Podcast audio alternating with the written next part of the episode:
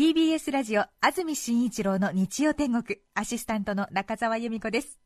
またまたこの季節がやってまいりました。来週4月21日はスペシャルウィークこと聴取率調査週間。どれだけの人が日曜天国を聞いているかを調査するとても大切な日です。メッセージテーマは私の暇つぶし。ゲストは女優室井茂さん。プレゼントはお待たせしました。北海道富良野産のグリーンアスパラガスを30名様に。そして今回も日本全国さらには全世界で生放送が聞けるストリーミング放送を実施します。放送当日日本時間の午前10時になりますと番組ホームページに「スタート」というボタンが出てきますのでそちらをクリックしてください。なお著作権の問題があり音楽や CM などはお聴きいただけません。ご了承ください。来週4月21日スペシャルウィークの日展。日曜10時で日展。聞いてくださいね。中澤由美子でした。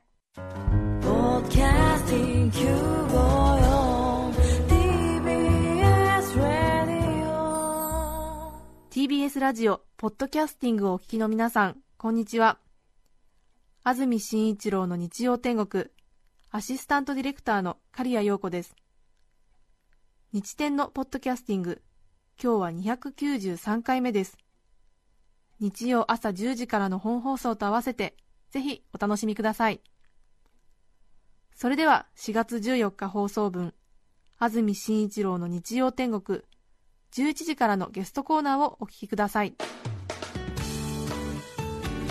それでは今日のゲストです。毎日インスタントラーメンを食べ続ける男インスタントラーメン研究家大山即席斎さんです。おはようございます。どうもよろしくお願いします。お久しぶりです。はい。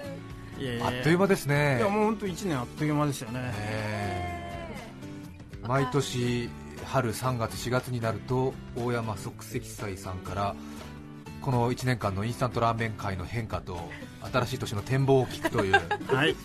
もう春の恒例行事になりましたが5年目なんですね。いやもう本当に5回も出させていただいて本当にありがたいことですね。いやそして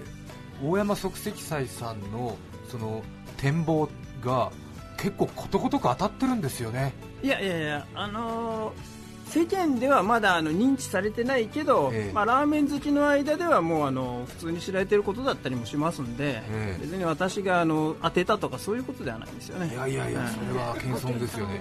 私、大山さんですごいなと思ったのは、はい、5年前ですよね。2009年の4月にこのスタジオで、はい、北海道であの白熊、はいはいはい、塩ラーメン、はい、あの動物園行ったら売ってるんですよって言って。このお土産屋さんで売ってるラーメンが美味しいんだって言ってその時はみんな知らなくて、はい、でなんかちょっとえそれはなんかキーホルダー買ってくるような感じなんじゃないんですかみたいなことを言ってたら、5年経ったら今、都内のスーパーでことごとく白熊塩ラーメン売ってますよね。そうなんですよ。いや逆にあの七円が多すぎて、ええ、あの生産が追いつかなくてあのメーカーがかなりあの困ったという話もちょっと伝わってくるんで、うんええ、なんかちょっとヒットしすぎても困るのかなっていう、ね。はい、一時のあの食べるラー油ブームみたいなあの白熊塩ラーメン入荷しましたとかあの噂の白熊塩ラーメンうちの近所のスーパー2軒ぐらいあのなんかうちは入荷しましたよみたいな自慢げな感じで。私もあの大阪とか行った時も、大阪の地下街のなんか商店でもうどかどかと売ってて、へえこんなに普通の店で売ってんだってちょっと驚きましたね。そうですよ、ね、それ5年前にこのブームを火つけたと言ってもこれ大山さん謙遜されますけど大山さん火つけましたよねこれ。いやでもねやっぱりあのメディアの力であとその人たちが本当に面白がってくれたか、うん、興味を持ってくれたかっていうのも大きいわけですよね、私がただ言っただけだったら多分ヒットしなかったと思うんですよ、いえこの番組であのその後あのちょっとあの買ってきて食べられたとかい。う話も聞いてますので。はいやはりそういうあの積み重ねだと思いますね。そうなんですよね。うん、私たちの番組も結構いいとこ火つけてるんだけども、あんまり誰からも称賛されないんですよね。そうなんですよ。いいんですよ。いやでもあのネットのあの評判とか聞くと、やはり私が過去出た番組の中でも一番あのヒットするのはこの番組ですよね。そうですか。まあ、毎年ね春先に30分間、今年のインスタントラーメンの話をしますからね。えー大山即席斎さんプロフィールです。1959年昭和34年生まれ東京都出身54歳。学生時代下宿生活で出会った明星中華三昧をきっかけにインスタントラーメンにはまります。以来30年以上年間600食近くインスタント麺を食べそのパッケージコレクションは1万点を超えています。1995年テレビチャンピオンの第1回インスタント麺通選手権で優勝。インスタントラーメンの研究において間違いなく日本の第一人者でいらっしゃいます。心配なのは大山さんが年齢とともにインスタントラーメンに対する食欲が減ってるって噂はよく聞くんですが。あまああのそれはあの年齢まあ年齢に応じてあの食欲がだんだん細くなってくるんで、ええ、やはり昔のようにあの1日2食ずつ食べるっていうのはやっぱだんだんきつくなっていくわけですよね、はい、今何食ペースなんですか？でね、あのやはり一時ね、あの300もう要するに1日1個365個食べればいいじゃないかっていう具合に落ち着いた時期もあるんですけど、あのちょっと最近あのまたあのどうも食べざるを得ない食べないと落ち着かないなって感じになってきたんで、はい、あのちょっと増やしてますね。そうですか。今じゃ1日1食以上ペースですか？そうだから450ぐらいはやはりいかないと、はあ、あの世間の流れに追いつかないなという感じはしてますね。そうですか一時ねちょっとかなり弱気な時期もありまして、え1日1食を切ってしまうんじゃないかっていうことありましたが今、ようやくちょっとまたそうですね、まあ、ですからあの毎日食べられる健康を維持しながら食べるというのがあの私のあの目標ですね。そうですね。ね、トップランナーの苦悩をね、ね。前回お話しいただきました、えー、前回も引くに引けない人生だって誰かにも譲りたくてって話されてました、ね、まああのー、やはりまあそれは100歳まで食べてくるわけにはいかないので、はい、いずれは譲りたいなとは思ってますけどただまああのー、すぐに譲りたいなって感じではなくなりましたね、そうですか、心なしかやっぱり今年体調良さそうですね。あまあ、ですからあのすごい運動をあのし始めましたんで、体力はあの前より去年よりはかなり良くなっていると思います。そうですか。ね、顔色がとってもいい感じがします。うんね、はい。そして大山即席斎さんは副業というかあれですよね株式投資の方の キャピタルゲインで生活費出してますので、そうなんですよ、ええ、いやだからアベノミクス、ええ。すごいですね。株価上がっちゃいましたよ。よかったですね。いやでもね、まあ、あの当然あのすごい下がったんで、はい、まだあの元元通りには戻ってないですけど全然。気持ち的には随分ね。ただいわゆるあのマイナスがすごい圧縮されましたんで、えー、非常にあの精神面で楽になりました、ね、あそうですね。そうですね、保有されている株の,、あの評価額がだいぶあの戻ってきたので。そうですよ。一時はもう目も当てられなくて、そうですよね、うん、そういうこともあって少しね体調も良くなってるのかなとそういうこともありますね、はい。そうですか。でもまだ買った値段まで戻ってないんですね。まあですからやはりあの一時すごかったじゃないですか、ね、もう2万円とか、はい、ひどい時は4万円近かった時期もありますので、はい、まあそこまではいかないけど、はい、非常にあの精神衛生上よろしいぐらいまでは戻ってますね。そうですね。さてラジオ聴きの皆さんも多分研究家ではなくてもここ1年はインスタントラーメン界動いたなっていう感じ実感持ってる方多いのではないでしょうか。早速大山即席斎さんにお話しいただきます。2012年度即席麺業界三大トピックス。まずは一気にお話します2012年度即席麺業界三大トピックス。その1空前の袋麺ブーム到来。その2ローカルラーメンブーム到来。その3老舗メーカーが放った捨て身の一品以上の3本です。さてまずは空前の袋麺ブーム到来、はい、これは実感してる人多いと思いますよね。そうですよね。はい。多分あのテレビ番組なんかでもあの袋麺を取り上げる番組はすごい増えてるんですよね見てると、まあ、ですから本当にあの社会的にもあ袋麺復活してるなって感じがするわけですよね。特にコマーシャル印象ですよね。そうですねはい。嘘だと思うんだったら食べてくださいっていうあの一言に心つかまれて、はい、じゃあちょっと自分も試してみようかなって面白いですよね、はいはい、まるちゃん製麺。そうなんですよ、え。ー、まあですからあのマルちゃん製麺に出たのは一昨年の11月なんですよ。あそうですか。で去年の3月にこの番組出てるんですけど、ええ、その時点では確かにあのインスタントラーメン好きの間ではあの店頭から結構消えてるとかそういうことであのあ売れてるんだなっていうのは実感ありましたけど、要はあの去年あの各種のヒット商品番付でも大体あの大関とか関脇とかそういう上位の方にマルちゃん製麺およびそのライバル商品なんかがあのラインナップされてるというぐらいのヒットになったりですね、なるほど、はい、そしてマルちゃんに次ぐ形でライバルメーカーも次々と。そうなんですよ、はい。まあ、ですからあの昔、中華三昧が出た時にもあのライバル商品が出てあの市場は活性化しましたけどマルちゃん製麺だけだともうそれはもうその商品のヒットだけで終わるんですけどいわゆるなんか袋麺全体がなんかこう活性化したっていうのはやっぱライバル商品あってこそなんですよねで日清があの袋のラオウっていうのを出しましたよね。であと札幌一番が麺の力っていうのを出しまして。でちょっともう最近もう本当ここ23日なんですけどなんか明星があの極麺っていうのをすごいあのどうも押してきてるらしくてどうもあの三つどもえから四つどもえになりそうなそんな雰囲気がありますね。その製麺それからラオウ麺の力、はい、極麺が出てきたことによって、はい、結構スーパーなどでの袋麺の売り場が増えましたよね。そう。私はあのちょくちょくチェックしてるんですけど、えー、とにかくあの袋麺が前はあの端っこに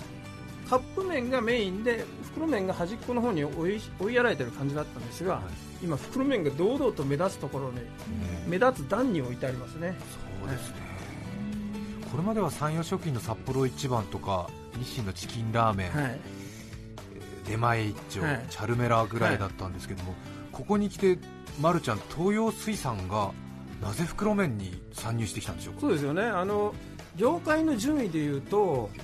東洋水産のまるちゃんはあの業界2位なんですよ、ところが2位なのは赤いきつねとか緑の端子とかカップ麺中心で2位になってるんですね、で袋麺はあの今あのお名前出した中でもあの、ま、るちゃんの商品なかったですよね、いわゆるあの誰もが思い出せるようなあのビッグなネーミングの商品がなかったんですよね、袋麺。東洋水産は袋麺は あまりヒット商品なかった。そうそうそう。巨大ヒットはなかったんですよ、ええ、でまああのそういう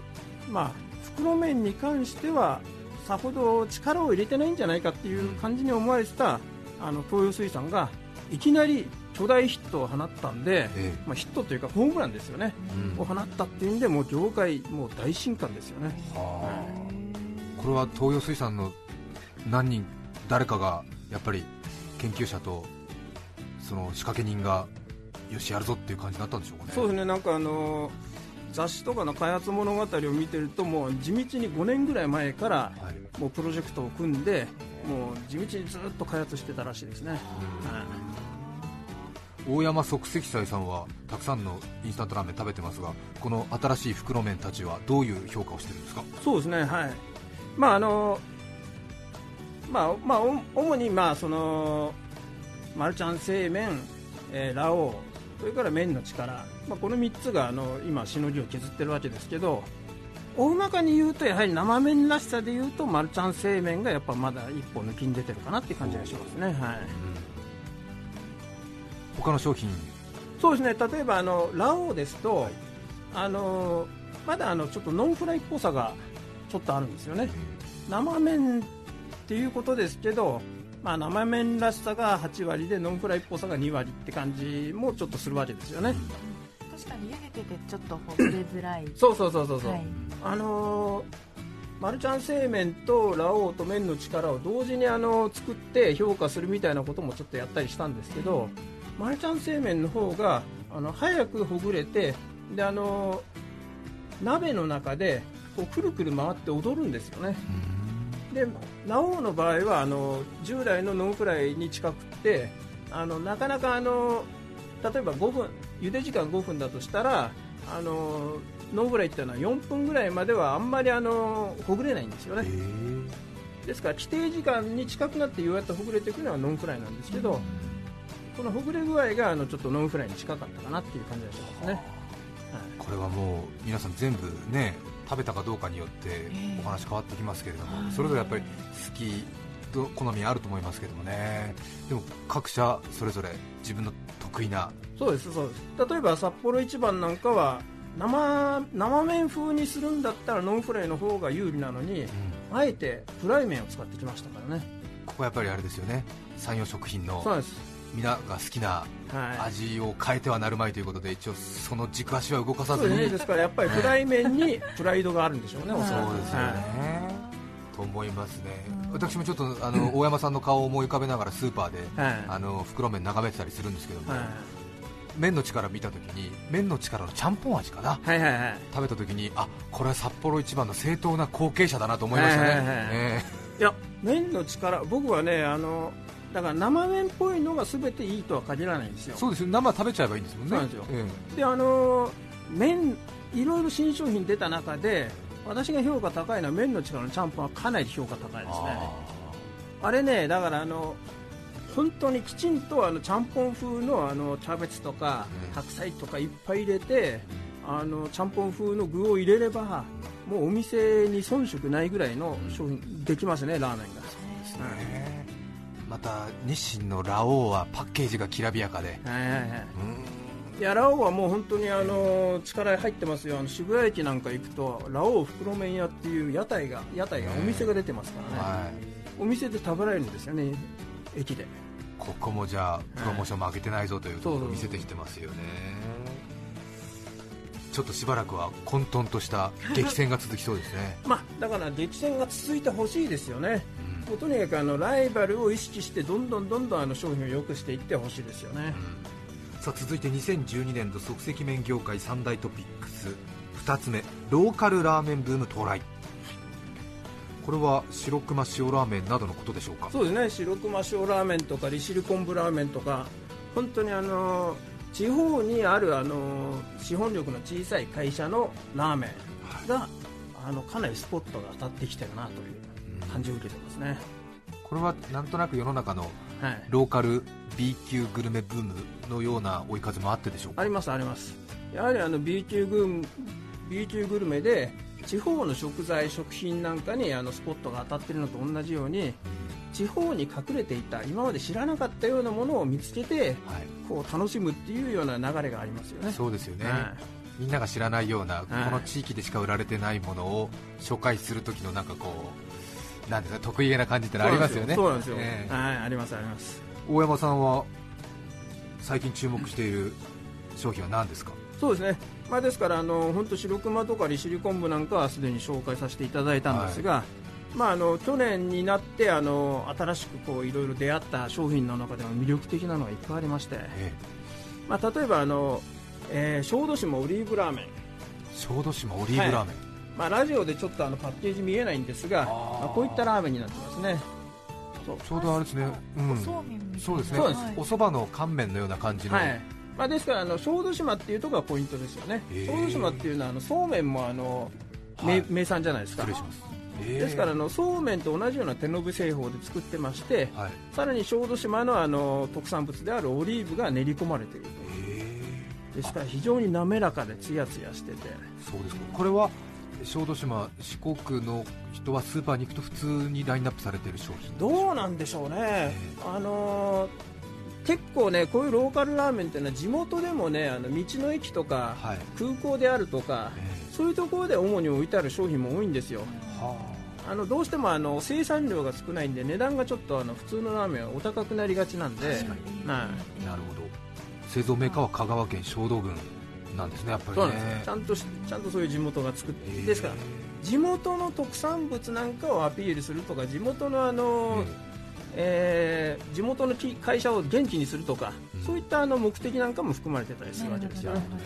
小豆島手延べ麺にオリーブオイルを練り込みました、はい、そして小豆島オリーブオイルね、うん、有名ですもんね、ね、他には何かありますか、はいまあ、例えばあのちょっとあの似たようなあの棒ラーメンになるんですけど、はい、あの近江のフルフルラーメン。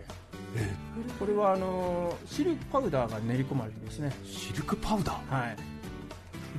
絹ですか？そうなんです。それもやっぱり地元があのそういうシルク産業が盛んであるということから、はい、あのシルクってよく化粧品なんかにも入ってるじゃないですか。あの食べても体にいいらしいんですよね。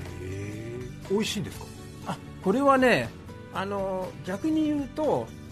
ちょっと特殊なあのものが入ってると特殊な味を期待する部分ってあるじゃないですか、はい、で逆にねこれはあれなんですよ。普通のラーメンとして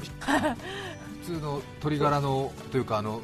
いわゆる中華そば。普通の中華そばとして美味しいです。だからあのシルクっぽさがないのがあの逆に言うとちょっと残念な部分もありますね。なるほど、は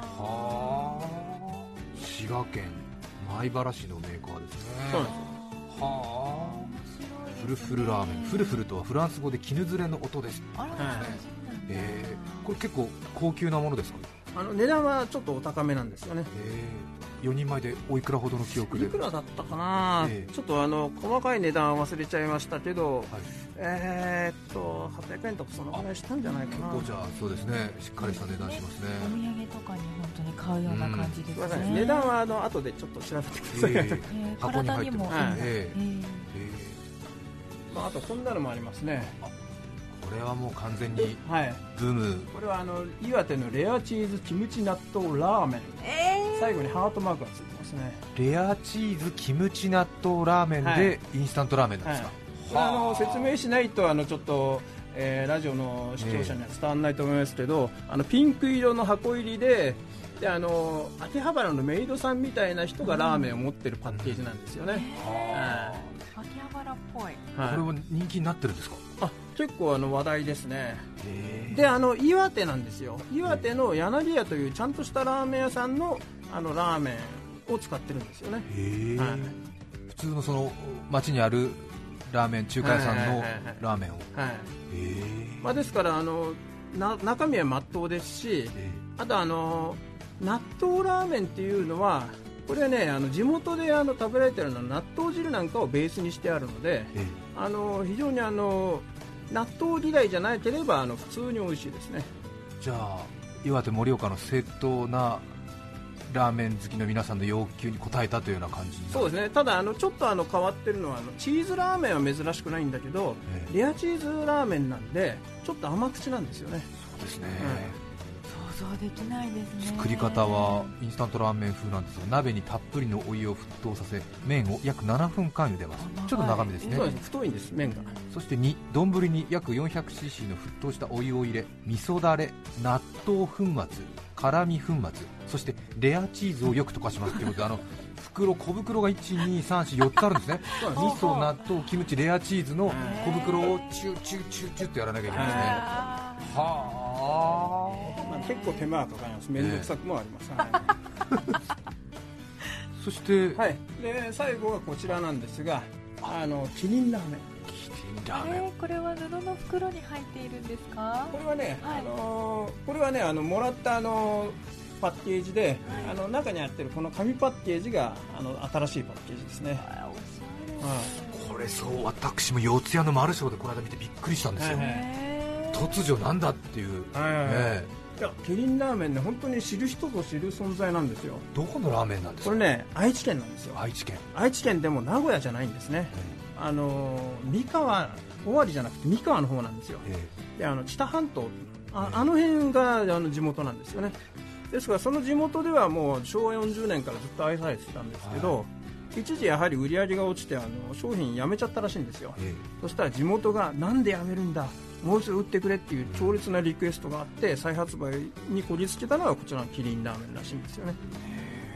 これは本当に他の地方の人は知らないけれど三河の人たちはあれあれってなる。そうですそうです。いやだから名古屋でも結構知らない人います。ああそうです、普通に美味しいラーメン。これはね、本当にあの昭和の即席麺っていう感じの味なんですよ。だけど古臭くない、うん、そうなんですよね。なんとなく大手メーカーがいろいろ工夫して、いろいろ美味しいものを出してきている中できっと正当に勝負すると負けてしまっても仕方がないようなものなんだけどやっぱり地元に根付いて味を守ってきたのでここに来て一発大逆転ってことなんですね。いやだから本当にあの昔300社ぐらいあったのが今数十社まで減ってますからもう淘汰はされてるんですよ。だけど今でも生き残ってる会社はそういうなんか強みがどっかにあるんで残ってるんですよね、パッケージもレトロで可愛らしい。そうですよ。だからあのこの袋はいわゆるあのおしゃれバッグとしてあのお土産用に売られてるバッグなんですよね、これでも店頭で見るとびっくりしますよね。ああインパクトありますでしょうね、うん、なんだこのアンカワみたいななんか。アンカっぽい。アンカっぽい感じそうなんですよ。そうなんですよ。このねあの6色入りなんですよね、普通5色パックってなるけど6色入りっていうのはねキリンだけなんですよね。そしてキリンってカタカナで書いてあって全体がなぜかあの黄色いポリ袋のようなものに入ってるんですよね。なんかあの手でぶら下げられるようなフックまでついてますからね、あ懐かしい。そしてキリンの絵が描いてあってという。これデザインが昭和40年から変わってないらしいですからね。ちょっと最近のレトロデザインブそうそうそう。ームみだからたいなのも一回り回ってまたあのデザインがあのかっこよく見えてきたっていう感じですよね。ですね。さあそして3つ目ははい2012年度即席麺業界三大トピックス老舗メーカーが放った捨て身の一品。これは何のことですか？はい。これはですねあのペヤングソース焼きそばってあるじゃないですか、はい。まあ、あれはもう長く売られてるんですけどあの去年あの新商品がちょっとヒットしたんですよね。あのペヤングのあの激辛焼きそば。これがねあの辛すぎるっていうんでえ話題になってでも食べてみると結構美味しいっていうんであのペヤングとしては久々の大ヒットになってるんですね、捨て身の一品というのはどういうことですか？うんそうなんですよね、まあ、だからペヤングっていうのは、まあ、あのかなりあの保守的なメーカーでして、まあ、ですからあの、まあ、ほとんどあのペヤングソース焼きそばあの四角い白いパッケージだけでやってきたような部分があるわけですよね、だけどまあやはりあの柱が1本しかないというのはもしそれがこけた場合に、会社自体が成り立たなくなってしまいますよねですからやはり新商品というのを出さなきゃいけない、ただこれまではやはりねあの昔ながらの雰囲気の商品を出すケースが多かったんですけどいきなりこんなあのあの刺激的もう辛すぎるはい。焼きそばをいきなり出してきたんですよね。中途半端な辛さではなくて、はい。もう激辛だと。そうなんですよ。いや普通の人はあの私なんか辛いの好きだからこの辛さが思い美味しいと思うんですけど多分特に辛さに強くない人は全部食べられないでしょうね。それぐらい辛いんですか、はいはうん思い。切りましたね、はい、いやでこのあの会社の、えー開発物語を複数の番組でやってたんでちょっと見てたんですけど、そしたらねやはり若手の勢いのあるあの研究者開発者があのもうとにかく上の言うことも聞かずにどんどん作っちゃってであの無理やり通しちゃって出したっていうのがどうも真相らしいですなるねほど。じゃあ発売までには相当社内でも反対はあった。おそらくねこんなのいやだってもっと売りたければもうちょっとマイルドにする方が売れるじゃないですか。万人向けな食べやすいもの辛すぎたら辛いもの好きしか食べないじゃないですか、はところがまあ辛すぎたせいで話題にもなったしでやはりあの激辛好きってのは意外に人数がいたんでしょうね。うん。だからヒットしたんですよね。なるほど。ペヤングってのはあまり新しい新商品にこうなんていうんですかあんまりこうチャカチャカしないような企業風土があるんですか？いやあのこれまでもあの出してきた商品が新商品と言いつつなんかあのレトロなんですよね最初から、え。だけど、まあ、これはもう本当に今の味なんですよね。もう攻撃的な味、えああそうですか。じゃあ老舗メーカーが本当にびっくりするような。そうですよ。いやもう本当私なんかもともとのあのソース焼きそばよりもこっちの方がもう断然好みなぐらいですね。あそうですか。はい。そうですか。それではここで1曲お聴きいただきます。品川区せんちゃん22号さんからのリクエスト。ザード君に会いたくなったら。4月14日放送分安住紳一郎の日曜天国ゲストコーナーをお聞きいただいています。著作権使用許諾申請をしていないためリクエスト曲は配信できません。引き続きゲストコーナーをお楽しみください。品川区せんちゃん22号さんからのリクエストザード君に会いたくなったらお聴きいただきました。改めまして今日はゲストにインスタントラーメン研究家の大山即席斎さんをお迎えしています。大山即席斎さんが出演するイベントのお知らせです。4月20日土曜日お台場の東京カルチャーカルチャーにて袋麺サミット2013が開催されます。会場は午後5時半スタートは午後6時からです。前売りチャージ券は2500円。詳しくは東京カルチャーカルチャーの公式ホームページをご覧いただくか放送終了後にえー日曜天国のホームページご覧ください。袋麺サミット2013どんなことをやるんですか？そうですねはい。えーとまあ、いろいろ企画してるんですけど、はい。まあ、あの袋麺の、まあ、過去の歴史をあのきちんとした映像とともに振り返ったりとか、はい。あとあのテレビとかではなかなか言えないの CM の話とかね、ええ、そういうあの話をしたりあと袋麺をえー、いくつか作って、はい、こう目隠しして当てるとか、ええ、あるいはあの先ほど紹介したようなあの地方のあの美味しいあのローカルラーメンなんかを、はい、あの来客の方に試食していただくコーナーとか、いろいろありますね。前売り券2500円ってちょっと高くないですか？いや私もね私も自分でつけた値段じゃないんだけどこんな値段でいいのかなと思ったらね案の定あのなかなか売れ売れ行きがあの伸び悩んでおります。い。やですからね本当にあの20日にやるイベントなんでそうですよね。今日の告知がねもう最後の命綱ですね。そうですもうここでねあの売り上げが伸びなかったらもう赤字をかぶるしかないというね、えー、そういう瀬戸際に立っておりますね。これ即席斎さんの単独私とねあとあのインスタントラーメンのあのさくらっていう、あのインスタントラーメン専門店があって、はい、そこのあの店主の方なんかも呼んで、ええ、あとあのまあ、あとはあの関係者の何,、はい、何名か呼べる方を呼んで、ええ、あのいろいろとトークだったり、はい、あの講演だったりとかああるいは試食だったりとかをする予定になってます。何人ぐらいが入れる会場にそうですね。マックス150名ぐらいのあのキャパシティらしいんですけど、もうスカスカな予定ですね 今のところですと。どれぐらい売れてるんですか？そうね。もうとにかくあのあのやるかやめやめやるかやめるかのギリギリの線だと言われました。じゃあもしかしたらあの前より買った方にお戻しするかもしれない。いやあのやることは一応決まりました。もう赤字になってもやると言われましたんで、はい、でも逆にチャンスですね。いろいろ食べれるついてるまあ、人数が少なければ少ないほど逆にね、あの来た人には面白いと思います。そうですよね。はい、狙い目です。ええいや、あれですよ。安易に宣伝文句に乗らなくてもいいと思いますよ。これは2500円を払って。いや、いや、そうです、そうです。あの。行くか行かなさるか。当然のことながら、興味ない人にまで来てほしいとは言いませんので。開催が危ぶまれるほど前売りが売れなかった。いやもう本当にあのちょっとあの自分のあのまあ時々テレビとかに出させてもらうんで、はい、ちょっと過信してた部分ありますね、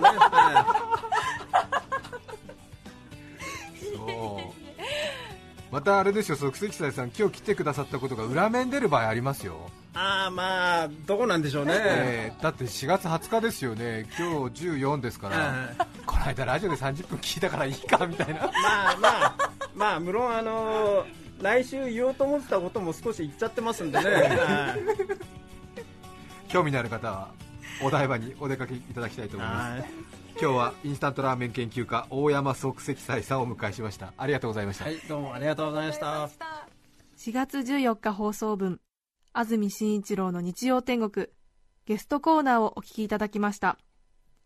それでは今日はこの辺で失礼します安住紳一郎のポッドキャスト天国。今日4月14日は良い椅子の語呂合わせで椅子の日。座り心地のいい椅子と理想の旦那はよく似てます。丈夫で長持ちずっと尻に敷かれてる。疲れたあなたがちょっと一休み。TBS ラジオ954さて来週4月21日の安住紳一郎の日曜天国。メッセージテーマは「私の暇つぶし」ゲストは女優の室井茂さんです。それでは来週も日曜朝10時 TBS ラジオ954でお会いしましょう。さようなら。安住紳一郎の「ポッドキャスト天国」これはあくまで試供品皆まで語れぬポッドキャスト。ぜひ本放送を聞きなされ。TBS ラジオ954